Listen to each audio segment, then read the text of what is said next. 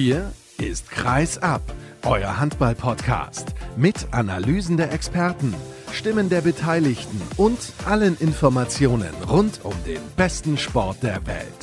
Mit eurem Gastgeber Sascha Staat.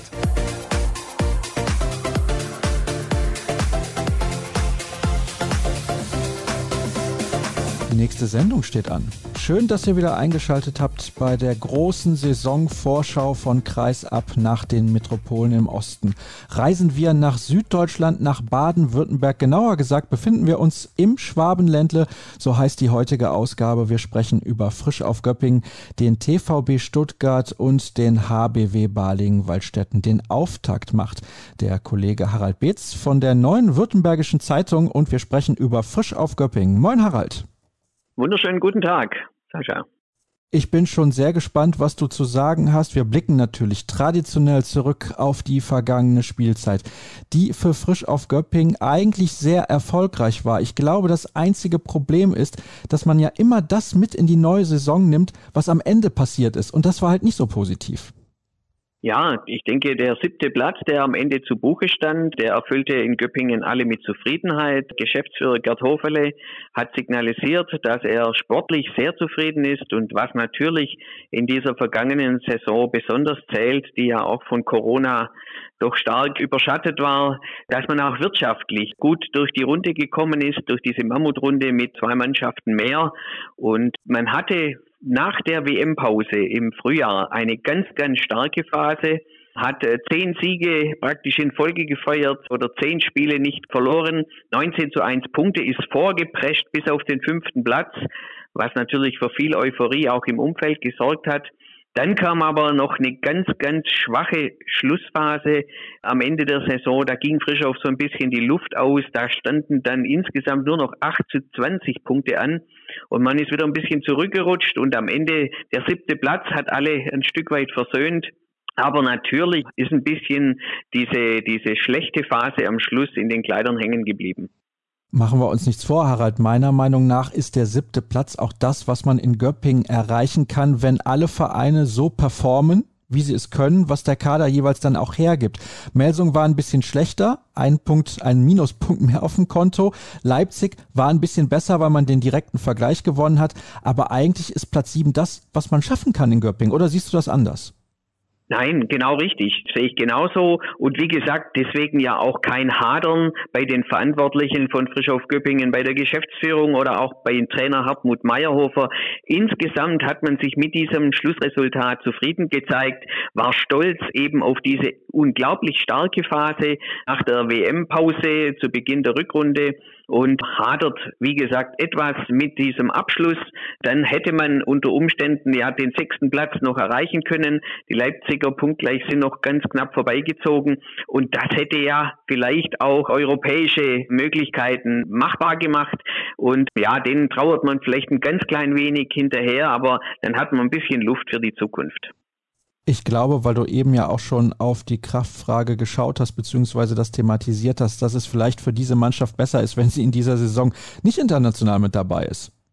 Die Kraftfrage war natürlich auch der Tatsache geschuldet, dass mit Janus Marason der eigentliche Spielmacher Nummer eins mit einer schweren Schulteroperation ja die gesamte Rückrunde gefehlt hat. Das war natürlich eine Schwächung und damit war der Kader natürlich knapper bestückt. Man hat ja zumindest dann noch den Gunnar Stein Jonsson nachgeholt. Aber ein Mann von der Spielstärke des Marathons ist natürlich nicht so leicht zu ersetzen. Und dann war einfach, waren die Möglichkeiten natürlich deutlich begrenzter. Frischauf hat jetzt reagiert und wird in die neue Runde mit einem breiteren Kader gehen. Man stockt auf auf 16 Mann. Ich denke, das ist auch so ein bisschen der Erfahrung aus der vergangenen Runde geschuldet. Was hat denn dann trotzdem gut funktioniert? Weil wir waren gerade in der Tendenz ein bisschen negativ, aber der siebte Platz, wie gesagt, ist für Frisch auf Göppinger durchaus ein Erfolg. Was hat funktioniert in der vergangenen Spielzeit?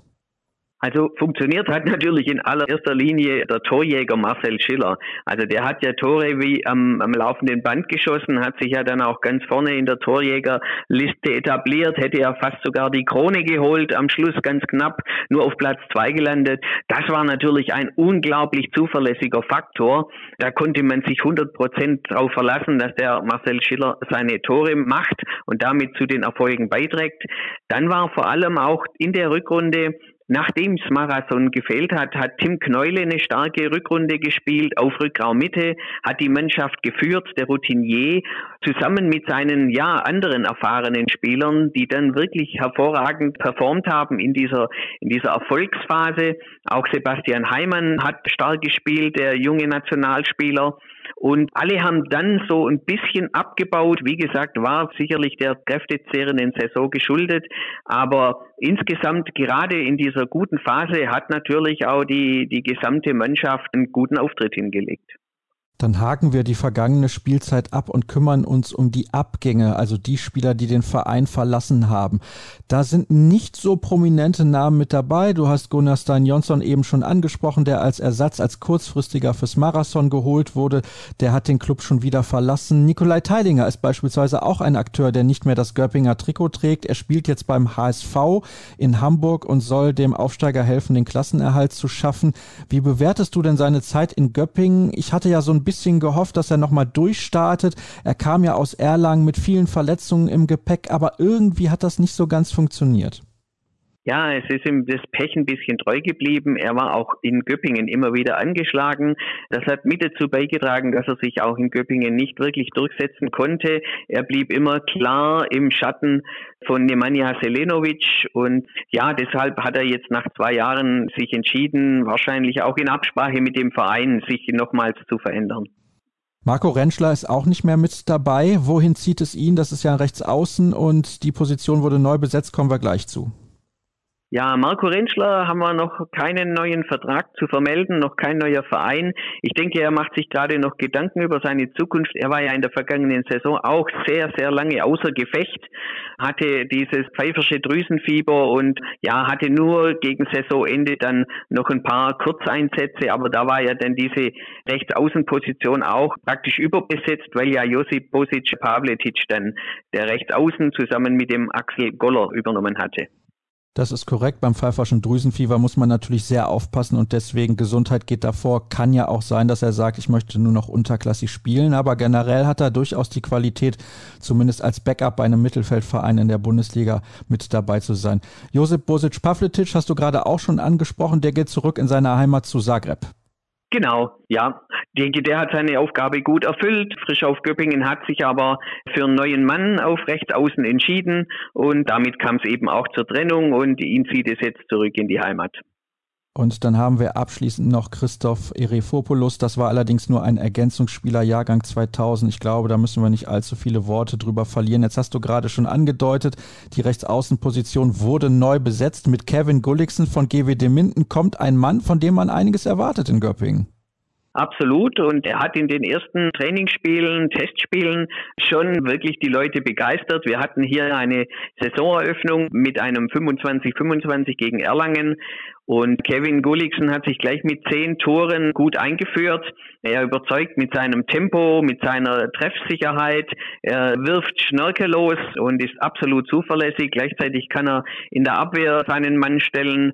Ich denke, da hat Frischhoff einen richtig guten Fang gemacht. Der Mann hat ja auch Bundesliga-Erfahrung, kam aus Minden, hat schon mit seinen 24 Jahren reichlich Erfahrung im Nationaltrikot für Norwegen, hat jetzt in Tokio bei den Norwegern doch eine ganz gute Rolle gespielt. Und ja, der hat auch den Ehrgeiz und will mit Frischhoff vorne landen und er bringt alle Fähigkeiten mit.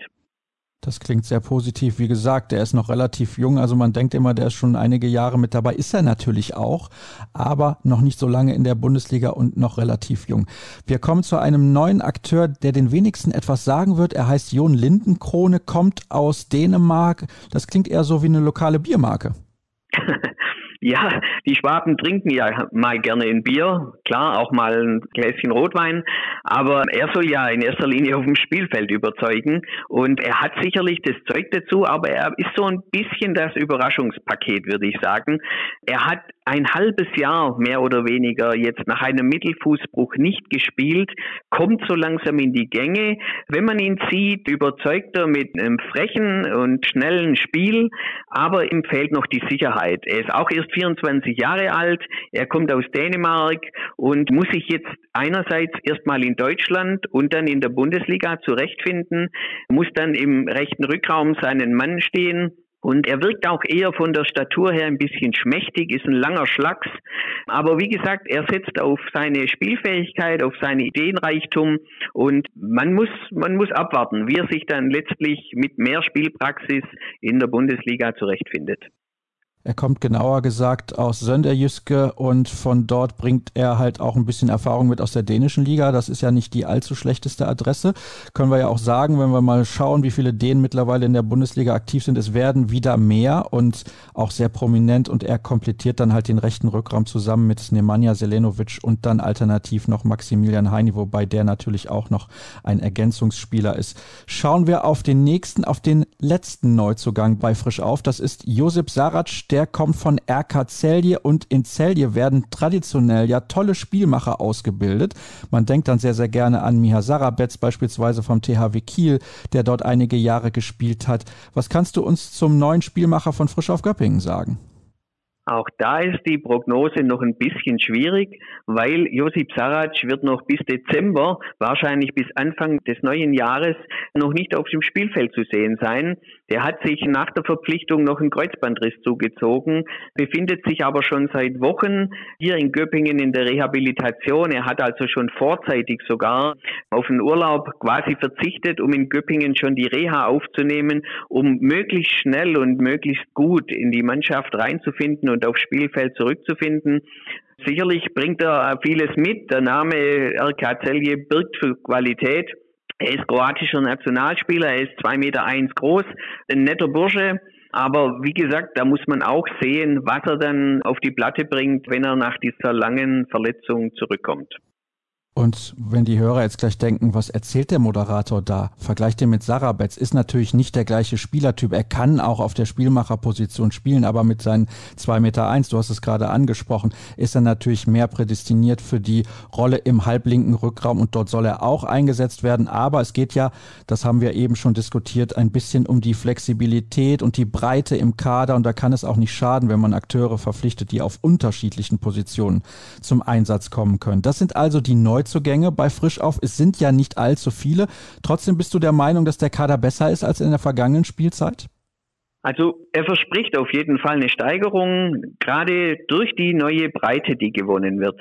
Frischauf war immer ein bisschen eng, was das Personal angeht, hatte bisher die Philosophie, dass man eher bei einem längerfristigen Ausfall noch einen Mann dazu holt. Jetzt gibt es wirklich 16 Mann im Kader, die dann alltäglich miteinander arbeiten, die sich gut verständigen, die sich dann gut kennen. Und ich denke, diese Breite gibt Trainer Hartmut Meyerhofer neue Möglichkeiten und verspricht auch dann mehr Leistung auf dem Spielfeld. Denn die Ambitionen, die sind ja gestiegen. Dazu kommen wir allerdings gleich erst. Wir schauen zunächst mal auf meine mögliche erste Sieben, also meine definitiv, aber eine mögliche von Frisch auf Göppingen mit Daniel Rebmann im Tor und auf den Rückraumpositionen Sebastian Heimann und Nemanja Selenovic dann als Spielmacher Smarasson und auf den Außen haben wir Schiller, Gulliksen und am Kreis dann Kresemir Kosina. Sagst du, das ist in Ordnung so oder würdest du noch eine Veränderung vornehmen wollen? Das ist in Ordnung so, wobei im Tor haben wir wahrscheinlich den größten Zweikampf. Also da hat sich jetzt in den letzten Spielzeiten keine wirkliche absolute Nummer eins herauskristallisiert, sondern Daniel Rebmann und Ur Kastelitz wechseln sich so ein bisschen ab. Mal ist der eine besser, mal hat der andere den stärkeren Tag. Also da hat Frischhof Göppingen noch viel Flexibilität drin. Und da muss man immer gucken, für wen spricht die Tagesform. Da haben wir noch keine klare Konstellation. Im linken Rückraum sicherlich Sebastian Heimann gesetzt, aber Tobias Ellebeck dahinter. Dann haben wir, wie gesagt, wenn er dann wieder gesund ist, Josip Sarac noch als Möglichkeit. Und es gibt noch den Youngster Oskar Neudek. Also da haben wir eine ganz, ganz dicke Besetzung. Rückraum, Mitte, das Marathon muss man eben auch sehen, wie er mit seiner Schulter jetzt zurückkommt. Tim Kneule hat das im vergangenen Jahr über Monate hinweg auch sehr zuverlässig erledigt. Im rechten Rückraum wiederum, ja, Selenovic im Moment sicherlich gesetzt. Lindenkrone, der Neue, muss sich anstrengen und versuchen, Selenovic vielleicht die eine oder andere Spielminute abzunehmen. Und dann auf Außen, ganz klar, Schiller und Gulliksen ist natürlich ein starkes Außenstürmerduo, das Frischow jetzt aufbieten kann. Und am Kreis Bagerstedt, Jakob Bagerstedt, der zweite Mann ist ja eher der Abwehrorganisator, deshalb Cosina die Nummer eins im Angriff. Das ist ein guter Kader, wie ich finde. Du hast jetzt die Alternativen auch nochmal genannt und da hat Hartmut Meyerhofer mehr oder weniger die freie Auswahl.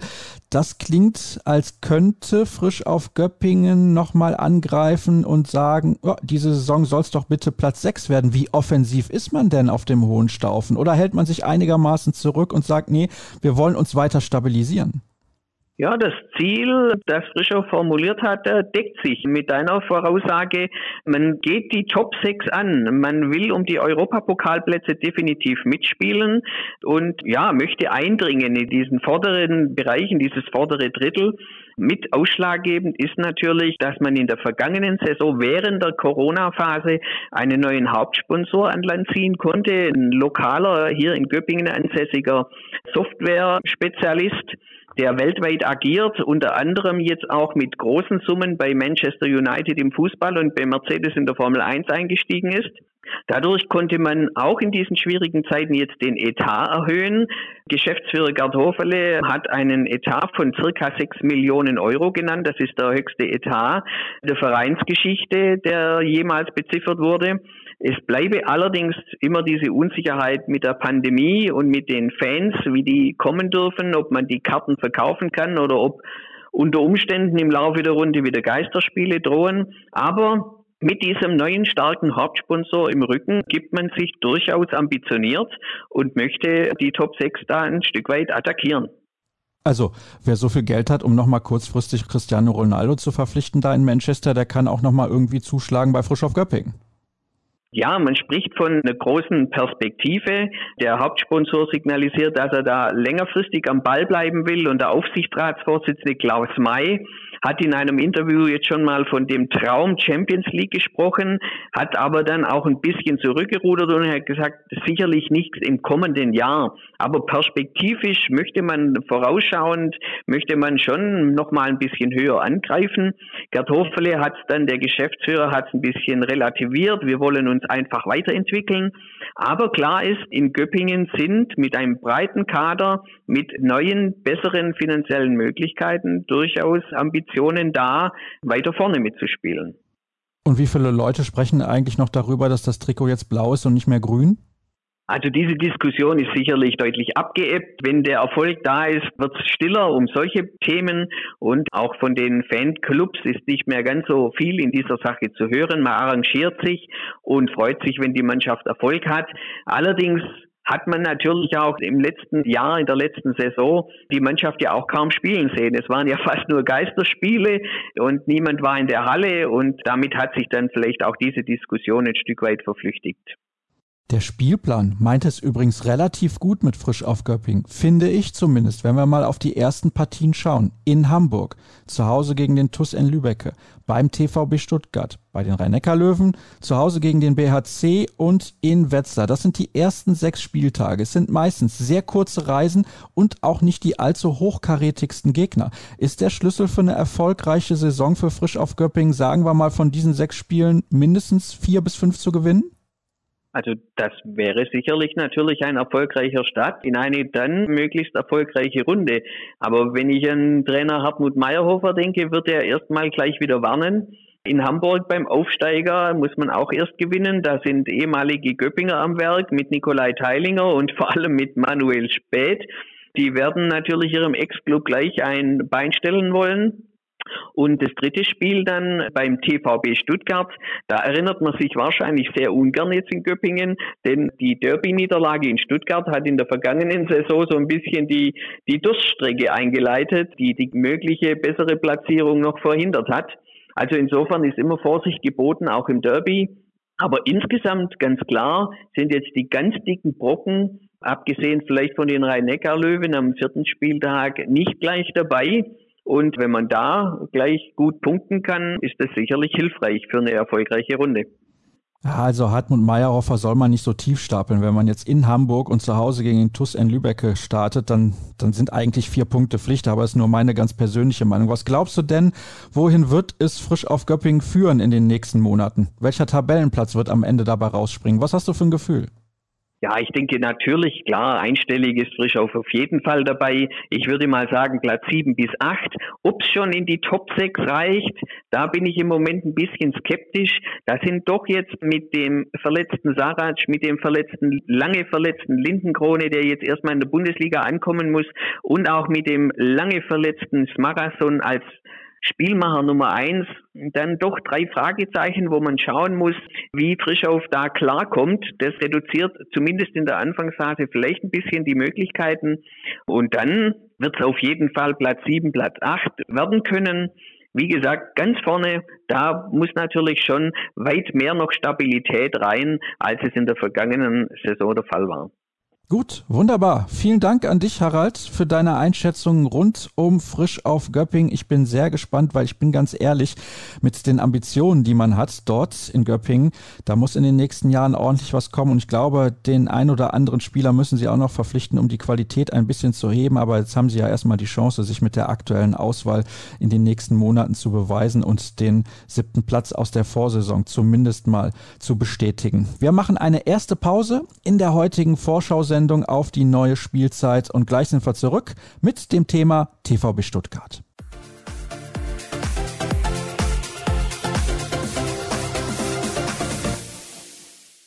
Weiter geht's und wir wandern von Göppingen in die Landeshauptstadt von Baden-Württemberg. Dort spielt ein Verein, der eine interessante Entwicklung genommen hat in den letzten Jahren, finde ich zumindest. Sie haben sich etabliert, es gab viele Skeptiker, es gab vor zwei Jahren einen großen Umbruch und trotzdem haben sie es geschafft, in der Liga zu bleiben und mittlerweile gehören sie zum Establishment. Na, ich weiß nicht, ob man das so sagen kann, aber mein Experte weiß das sehr wahrscheinlich. Thomas Wagner von der Weiblinger Kreiszeitung. Schönen guten Morgen, denn wir nehmen morgens auf. Hallo Thomas. Guten Morgen, Sascha. Kann man das so sagen? Establishment TVB Stuttgart mittlerweile in der Handball-Bundesliga? Zumindest ist er auf dem Weg dahin. Also da, da, wollen sie ihn auf jeden Fall und nicht mehr gegen den Abstieg spielen. Das ist mal, sagen wir mal das große Ziel. Was hat denn der Verein in den letzten Jahren richtig gemacht?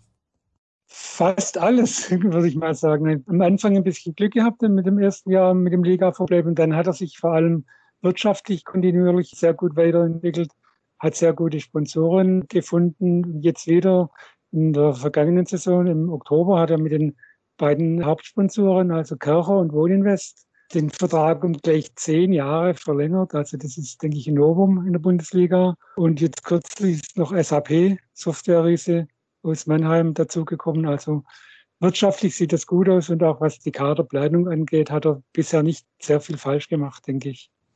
Oh, das sind aber natürlich fantastische Neuigkeiten. Das hatte ich so noch gar nicht mitbekommen, weil zehn Jahre, da kann man natürlich langfristig arbeiten. Das ist ja super für jemanden, der den Kader zusammenstellt.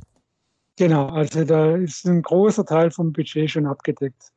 Das ist also mehr als vorbildlich. Also herzlichen Glückwunsch an die Verantwortlichen in Stuttgart, Jürgen Schweikert und Co., was sie da auf die Beine gestellt haben. Ja, das nötigt mir auf jeden Fall Respekt ab und ich glaube vielen anderen auch. Wir blicken zurück auf die letzte Saison, die ja fantastisch angefangen hat für den TVB.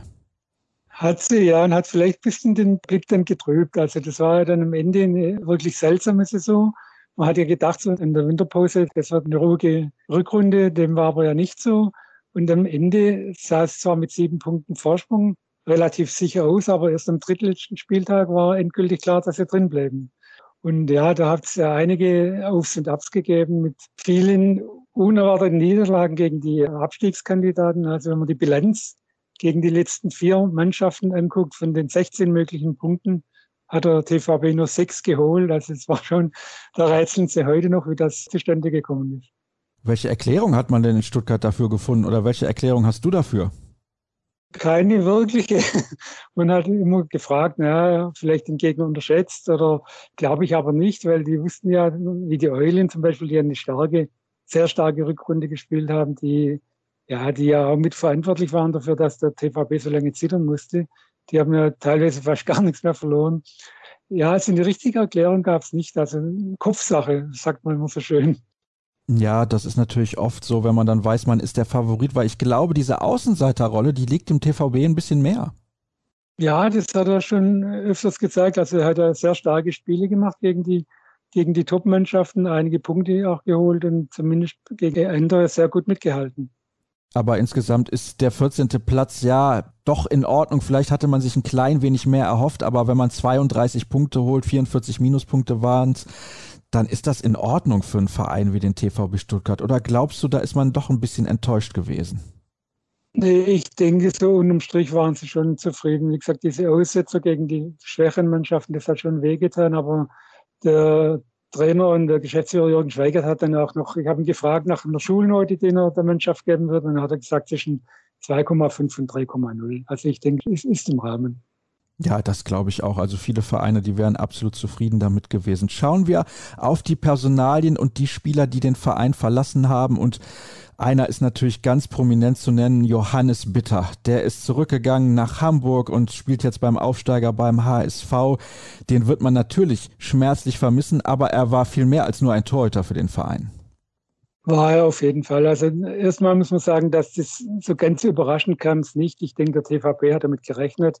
Da spielen ja viele Dinge mit rein. Er hat ja schon öfters angedeutet, dass er wieder nach Hamburg zurück will, wo seine Kinder leben. Und dann hat seine Lebensgefährtin, die Anna Lauper in Bietigheim aufgehört und die Karriere beendet. Das heißt, es hat ihn auch nicht mehr regional hier viel gehalten. Dann war es eigentlich abzusehen. Ich denke, der TVP hat parallel schon lange gebastelt an der Nachfolger. Wie ordnest du denn seine Zeit insgesamt in Stuttgart in den letzten Jahren ein? War er das Gesicht, das der Verein gebraucht hat, um sich eben in der ersten Liga zu etablieren? Auf jeden Fall. Also das denke ich schon. Er und dann auch Mimi Groß, als er da war, diese Spieler, die mit dem Namen hierher kamen, da kam Stuttgart so richtig ein auf Talentkabel.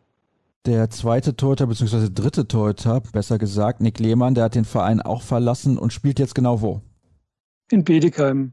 Ist in der zweiten Liga, da hat er schon zwei Spielrecht letztes Jahr gehabt. Und er ist ja nur in Ausnahmefällen zum Einsatz gekommen als dritter Torhüter. Also kein großer Verlust, das muss man, glaube ich, so festhalten. Wie groß ist der Verlust bei Rudolf Falovegi, der jetzt in Saison in Frankreich spielt? als Typ ein sehr angenehmer Mensch, auch wichtig für die Mannschaft gewesen, also sehr, sehr ruhiger, aber hat immer alles gegeben. Also da auf jeden Fall ein Verlust. Sportlich hat er wahnsinnig viel Pech gehabt. Er war ja mehr verletzt als auf dem Feld. Da ist schon schade, aber da war es auch abzusehen, dass der Vertrag nicht mehr verlängert wird. Und wir haben noch Tim Wieling, der auf rechts außen nie so richtig zum Zug kam, wie er sich das wahrscheinlich selber vorgestellt hat, spielt jetzt beim ASV Hamm Westfalen. Und da gibt's direkt den Neuzugang, über den ich mit dir sprechen möchte, nämlich Sebastian Augustinussen. Der kommt aus Nantes, Champions League Teilnehmer gewesen. Das ist nochmal ein anderes Kaliber. Ja, vor allem ein ganz anderer Typ. Der, also der Tim Wieling und der Sascha Pfatek sind ja so vom Typ her und Spielweise sehr ähnlich. Der Sebastian Augustinussen ist für einen Rechtsaußen körperlich sehr, sehr stark, groß und kräftig. Und der große Vorteil von ihm ist, dass er sehr abwehrstark ist. Er spielt auf der Halbposition und kann auch im Mittelblock spielen. Also das, denke ich, war der Hauptgrund, dass sie den geholt haben. Ich habe ihn ja in der Champions League das ein oder andere Mal spielen sehen und finde auch für einen Verein wie den TVB ist das ein toller Transfer und da hat man gute Arbeit geleistet, ihn überzeugen zu können, nach Stuttgart zu kommen. Der nächste, der sehr interessant ist, Tobias Tulin. Wir haben jetzt schon in unserer Sendung unserer ersten Metropolen im Osten gehört. Er ist in Magdeburg nie so richtig angekommen. Ihm fehlte vielleicht auch das Feuer nach außen. Also nach innen, denke ich mal, wird das haben, wenn er auf so einem Niveau unterwegs ist. Aber in Magdeburg ist das das natürlich nochmal ganz speziell. Er ist ein sehr ruhiger Mensch. Hast du ihn schon persönlich kennenlernen können und welchen Eindruck hast du von ihm? Ja, vorgestern habe ich mit ihm gesprochen. Also, wie du sagst, er ist sehr, sehr zurückhaltend. Natürlich mit genau das Gegenteil von Yogi Bitter. Also auch auf dem Spielfeld, auch so privat, wenn man mit ihm redet, aber trotzdem ein angenehmer Typ. Er hat halt das große Pech gehabt in Magdeburg, dass der Yannick Rehn einfach meistens überragend gespielt hat. Und da kam er selten zum, zum Zug. Wobei er dann zum Schluss in der vergangenen Saison fünf, sechs tolle Spiele gemacht hat, als der Krähen verletzt war. Das, denke ich, hat ihm sehr gut getan und auch dem TVB, dass die Leute, das Umfeld, der dann auch gemerkt hat, da holen sie einen, der kann wirklich was. Das ist so der Schlüsseltransfer, oder nicht? Also, weil er muss funktionieren. Er muss funktionieren, aber dann auch in Kombination mit Primus Prost, der auch ja letzte Saison als Yogi Bitter verletzt war, einige sehr gute Spiele gemacht hat, aber auch wie der ganzen Mannschaft die Konstanz einfach gefehlt hat. Aber du sagst es schon richtig, das Duo muss funktionieren.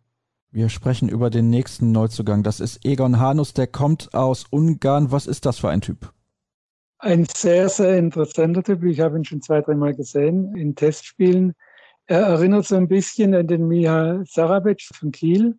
Also ein eher ein kleiner, 1,77 sogar groß, aber sehr, sehr flink, sehr gutes Kreisspiel und im 1 gegen 1. Also das ist wirklich ein sehr, sehr interessanter Mann. Auf den kann man wirklich gespannt sein. Zwei andere haben wir noch. Den einen kenne ich bislang nicht. Kennst du ihn? Nämlich Andri Marunason, der von Fram Reykjavik nach Stuttgart gekommen ist. Nein, ihn kenne ich nicht, aber ich kenne seinen Vater und seinen Onkel. Das ist eine sehr interessante Personalie. Sein Vater, der Runar Sigtriksson, der hat in Balingen gespielt und sein Onkel, der Arni Sigtriksson, hat 2011 mal für ein Jahr beim TVB gespielt.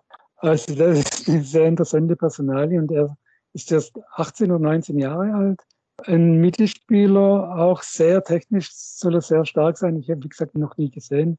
Aber ein Riesentalent, sagen sie. Und, aber erstmal als Backup, denke ich.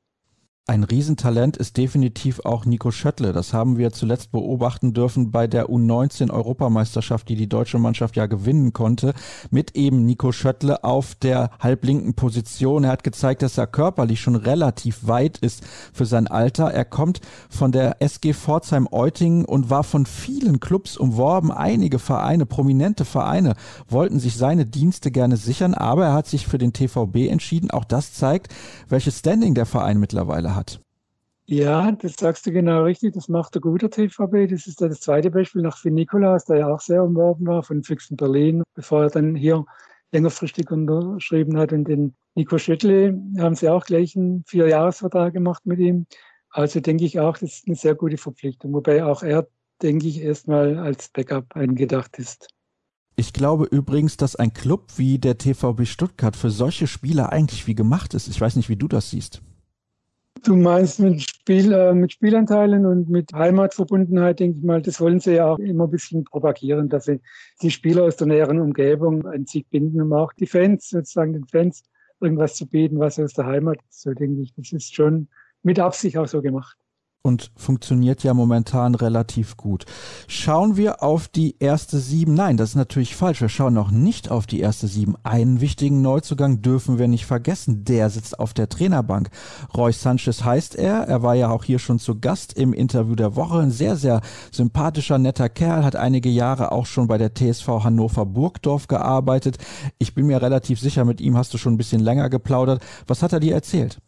Genau, also wie du schon sagst, er kommt sehr, sehr sympathisch, sehr offen. Er spricht sehr gut Deutsch, was auch ganz wichtig ist, denke ich mal, als Trainer.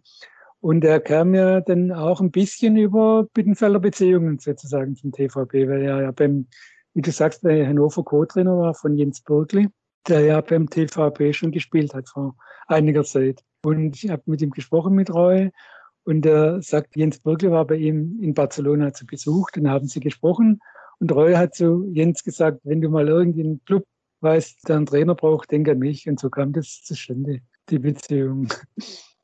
Und erwartest du, dass es eine halbwegs erfolgreiche wird? Bist du optimistisch, was diese Personalie angeht? Auf jeden Fall ist es sehr, sehr spannend. Das ist ein komplett anderes Spiel, das der TVB im Moment spielt, also die sogenannte spanische Schule. Also diese Angriffe, da geht kaum mal ein Angriff über einen Positionsangriff. Also es wird immer versucht, sofort ins Tempo zu gehen. Keine Wechsel, keine Angriff, Abwehrwechsel im ersten Angriff. Bälle klauen, Antizipation in der Abwehr und im Vorne, wenn es mal zum Positionsangriff kommt, dann viel über die Kleingruppe und über den Kreis, also wie man das so kennt. Also komplett anders. Das ist schon eine Umstellung für die Mannschaft. Ja, das spürt man auch, wenn man mit den Spielern spricht. Also erstens mal ist das Training wohl sehr intensiv, nicht nur körperlich, auch für den Kopf natürlich, weil sie immer einen Schritt voraus sein müssen. Das kann nicht jeder gleich auf Anhieb, denke ich. Das wird noch eine Weile dauern. Wobei ja dann auch die Neuverpflichtungen war ja bei allen, der Roy Sanchez bei allen mit beteiligt, logischerweise. Der Augustinusen und der Heinusch kennen das Spielsystem sind sehr gut. Also die sind schon mit Bedacht ausgewählt worden. Dann bin ich mal sehr gespannt, ob das auch so funktioniert. Ich freue mich, diese Mannschaft dann mit einem ganz anderen Stil mal spielen zu sehen, wie schnell die Spieler auch in der Lage sind, das neue System des Trainers umzusetzen. Das ist ja immer eine ganz, ganz interessante Geschichte. Roy Sanchez also, der neue Mann auf der Bank des TVB Stuttgart. Glaubst du, es wird eigentlich dem Verein insgesamt gut tun, dass Jürgen Schweikart nicht mehr diese Doppelfunktion ausübt? Auf jeden Fall. Also er hat selber schon gesagt, dass eine riesen Erleichterung für ihn ist, sich auf eine Stelle zu konzentrieren. Und da denke ich, dass noch mehr drin ist auf wirtschaftlicher Seite, wenn er da seine ganze Manpower reinstecken kann. Das hat er ja schon parallel schon sehr gut gemacht, weil das meiste geht ja über ihn. Wir kommen zur ersten sieben auch immer eine interessante Geschichte. Macht mir auch Spaß, die rauszusuchen, bin ich ganz ehrlich, aber in Stuttgart ist sie meines Erachtens verhältnismäßig klar. Natürlich Tobias Tolin zwischen den Pfosten, man hat ihn ja auch geholt als neue Nummer eins auf den Außen, Patrick Zieker und eben Sebastian Augustinussen, auch wenn Sascha Fatteicher eine tolle Entwicklung genommen hat, finde ich zumindest, dann haben wir Adam Lönn und Vigo Christiansson auf den Halbpositionen am Kreis, wenn es denn dann zum normalen Positionsangriff kommt. Sarko Peschewski, das ist ja auch ein Kreisläufer, der ist wie gemacht für so ein System wie das, was Roy Sanchez spielen möchte. Und auf der Mitte eigentlich Max Hefner. Aber, das erklärst du jetzt. Genau, also erstmal bin ich bei der ersten sieben komplett bei dir. Und Max Hefner hat sich leider wieder verletzt. Im Juli musste er sich zum zweiten Mal schon an den Bandscheiben operieren lassen. Vor drei Jahren hat er dasselbe Problem gehabt an der gleichen Stelle. Und das ist ein Riesenrückschlag für ihn und für die Mannschaft natürlich. Also da wird auf jeden Fall in diesem Kalenderjahr nicht mehr mit ihm zu rechnen sein. Deshalb muss der Egon Hanus da in die Bresche springen und wird sehr, sehr viel spielen. Zusammen, denke ich, mit äh, Vigo Christiansen, der auch auf Mitte spielen kann. Und dann wird der Jerome Müller dann an seine Stelle rücken, im rechten Rückraum. Da habe ich direkt noch eine Anschlussfrage zu Vigo Christiansson. Ist das sein letztes Jahr in Stuttgart? Hm. Das ist eine gute Frage. Also ich denke schon, dass er mit einem Auge schon woanders hinblickt. Ja, schwer zu sagen. Schön wäre es für den TVB, aber ich denke 50-50. Ja, vielleicht machen die neuen Sponsoren beziehungsweise die alten, die lange bleiben, es möglich, ihn zu halten. Er ist ja auch schon in Anführungsstrichen Anfang Dezember 28 Jahre alt. Also das ist ja ein Spieler, der schon einige Zeit im Profi-Handball hinter sich hat und ist ein bisschen verwunderlich. Wenn der bislang nicht bei einem Top-Club gespielt hat, dann fragt man sich, wann er jemals bei einem Top-Club spielen wird. Wir kommen zu der Erwartung beziehungsweise der Zielsetzung des Clubs. Was möchte man denn? Wahrscheinlich den frühestmöglichen Klassenerhalt. Genau, das ist ein bisschen anders ausgedrückt. Ein komfortabler Klassenverbleib heißt es auf Schwäbisch sozusagen. Ja, ich denke, dass sie einfach, wie du sagst, schon kurz nach der Winterpause so viele Punkte gesammelt haben möchten, dass sie nicht mehr hinten raus zittern müssen. Das ist realistisch, finde ich. Wenn nicht noch mehr Verletzte dazukommen, einen Verletzten haben wir ja noch vergessen, der Finn Nikolaus hat sich ja in der Schulter operieren lassen müssen. Für mich der Spieler eigentlich in der vergangenen Saison, der hat eine Riesenentwicklung gemacht und war in der Abwehr einer der besten Männer beim TVB. Ja, das ist tatsächlich sehr tragisch. Er hat sich diese Verletzung ja zugezogen bei der U19-Europameisterschaft. Wenn ich gerade übrigens auf den, kann ich ja sagen, Wikipedia-Eintrag des TV Bittenfeld, so heißt er nämlich da noch schaue, dann sehe ich, der Zuschauerschnitt, der hat sich ja wirklich fantastisch entwickelt in den letzten Jahren. Jetzt mal die Pandemiesaisons ein bisschen außen vor gelassen, aber über 4000, also ganz knapp über 4000 waren es in der Spielzeit 2019, 2020. Habe ich das richtig mitbekommen, dass man alle Spiele ab sofort in der Porsche Arena austrägt? Also zumindest mal für die nächste Saison. Es ist mal der Vertrag mal für die nächste Saison so angedacht. Wie es dann weitergeht, langfristig oder mittelfristig, klar, ist das Ziel, sämtliche Spiele auch auf die nächsten Spielzeiten nur in der Porsche Arena auszutragen, weil die Arena einfach zu klein ist mit ihren gut 2000 Zuschauerplätzen. Da kommt sie auf Dauer einfach nicht weiter.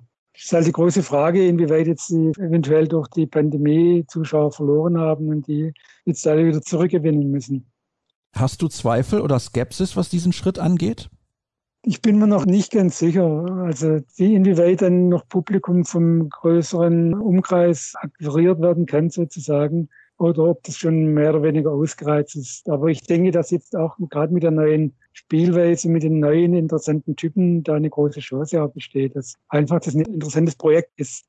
Das werden wir ja dann im Laufe der Spielzeit sehen, wie viele Zuschauer sich auf den Weg machen in die Porsche Arena. Thomas, wir kommen abschließend zu deinem Tipp. Was glaubst du denn? Auf welchem Platz wird der TVB ins Ziel kommen? Platz 12.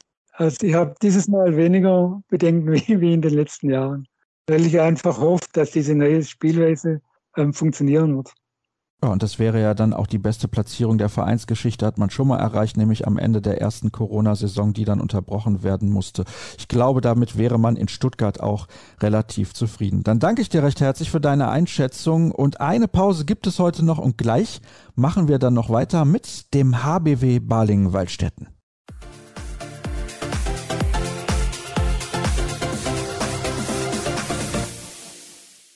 Nach Göppingen und Stuttgart geht es im Schwabenländle abschließend nach Balingen zum HBW Balingen-Waldstätten. Ich begrüße recht herzlich in der Leitung Larissa Bühler vom Zollern Albkurier. Hallo Larissa. Hi Sascha. Wir sprechen über eine Mannschaft, die, wie ich finde, in der vergangenen Saison durchaus positiv überrascht hat. Gehen wir noch mal eine Spielzeit zurück. Da dachte ich am Ende, boah, die werden noch absteigen. War das in der ersten Corona abgebrochenen Saison auch dein Gefühl? Ja, also es war ja schon ein bisschen eine kitzlige Sache. Ist es in Balingen ja immer. Also Abstiegskampf ist hier absolut gesetzt und ich glaube, es wäre schon eng geworden, aber im Normalfall funktionieren sie hinten raus auch immer ganz gut. Damals war ein großes Problem die Defensive. Ich finde, das haben sie in der letzten Spielzeit ein bisschen behoben und sie haben sich weiterentwickelt. Siehst du das auch so? Ja, auf jeden Fall. Also die ganze Mannschaft musste ja auch, nachdem Martin Strobel aufgehört hat, in neue Rollen reinwachsen und sich da weiterentwickeln. Und ich glaube, das hat eigentlich den Spielern an sich nicht geschadet, dass sie da jetzt auch alle ein bisschen mehr Verantwortung hatten.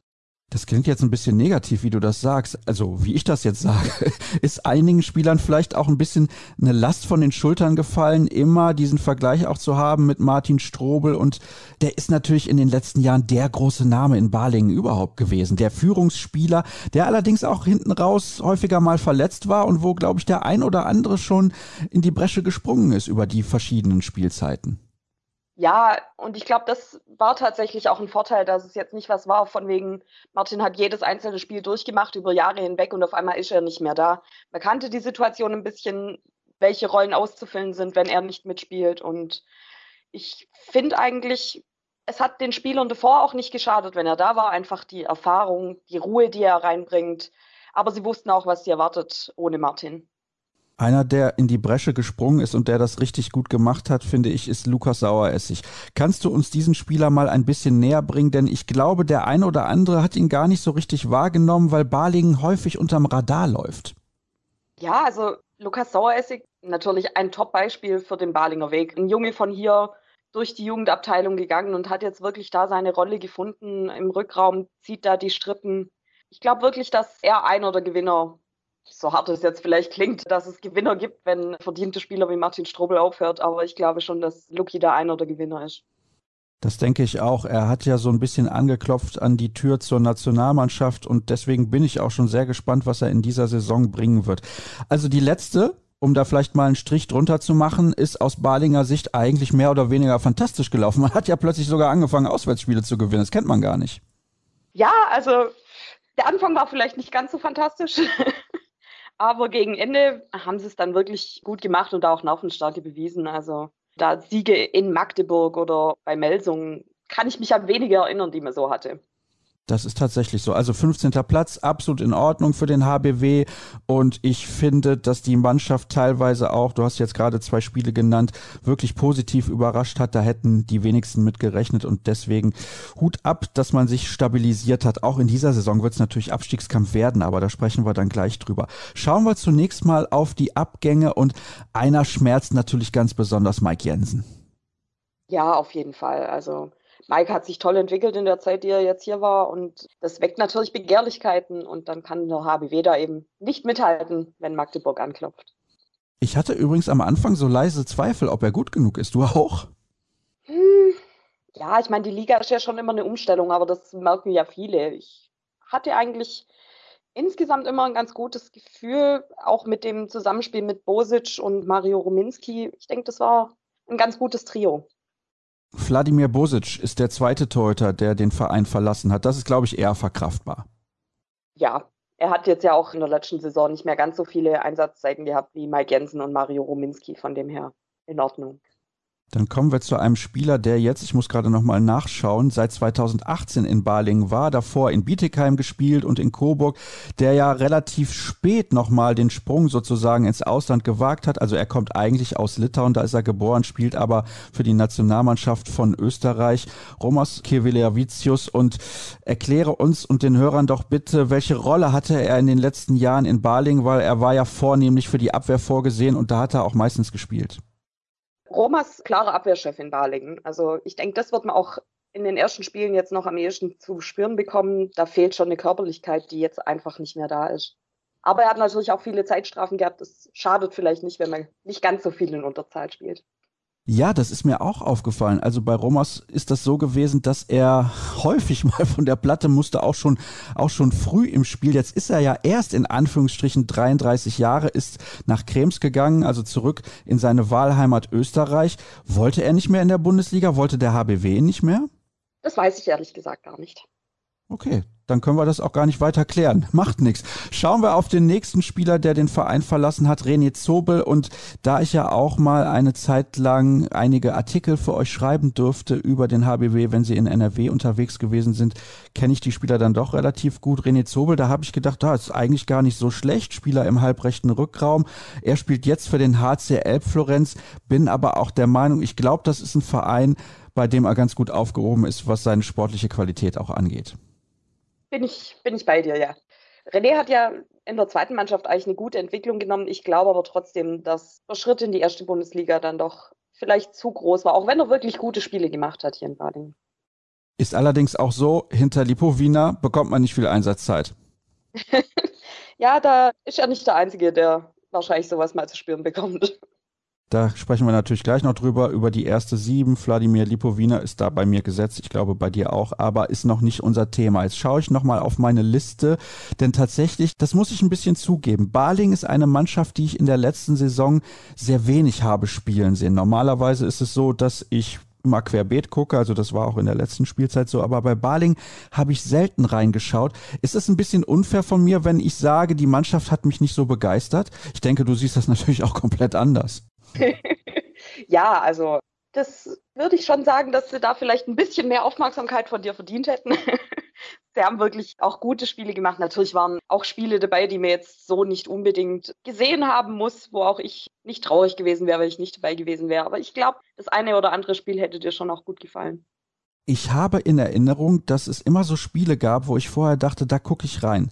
Also zum Beispiel gegen Nordhorn, solche Klassiker, ja, wo es darum geht, wer holt den Sieg und wer kann dadurch dann vielleicht in der Liga bleiben. Sie haben diese Spiele gewonnen, aber das kannst du, glaube ich, zugeben. Schön war es nicht immer. Nein, schön war es nicht immer, aber Abstiegskampf muss ja auch nicht schön sein. Ja, da hast du natürlich recht. Zwei weitere Akteure sind jetzt nicht mehr mit dabei in Baling. Lars Röller, der spielt in Leutershausen ab sofort und Niklas Diebel in Ferndorf. Das sind aber auch nur Kaderergänzungsspieler gewesen. Da bin ich jetzt nicht zu hart mit meiner Bewertung. Nein, also waren ganz klar Perspektivspieler, wie es sie in Balingen ja immer wieder gibt. Dann kommen wir zu den Neuzugängen, wobei nein, lass uns über einen weiteren Abgang sprechen, der den Verein aber erst im nächsten Jahr verlässt. Als ich mitbekommen habe, dass Tim Notdurf zum Bergischen HC wechselt, habe ich gedacht, mein lieber Schwan, für den BHC eine tolle Nummer, aber ich war ein wenig überrascht. Wie war deine erste Reaktion? Im Prinzip identisch. Also ich hätte wirklich nicht damit gerechnet, schon gar nicht zu diesem Zeitpunkt. Warum?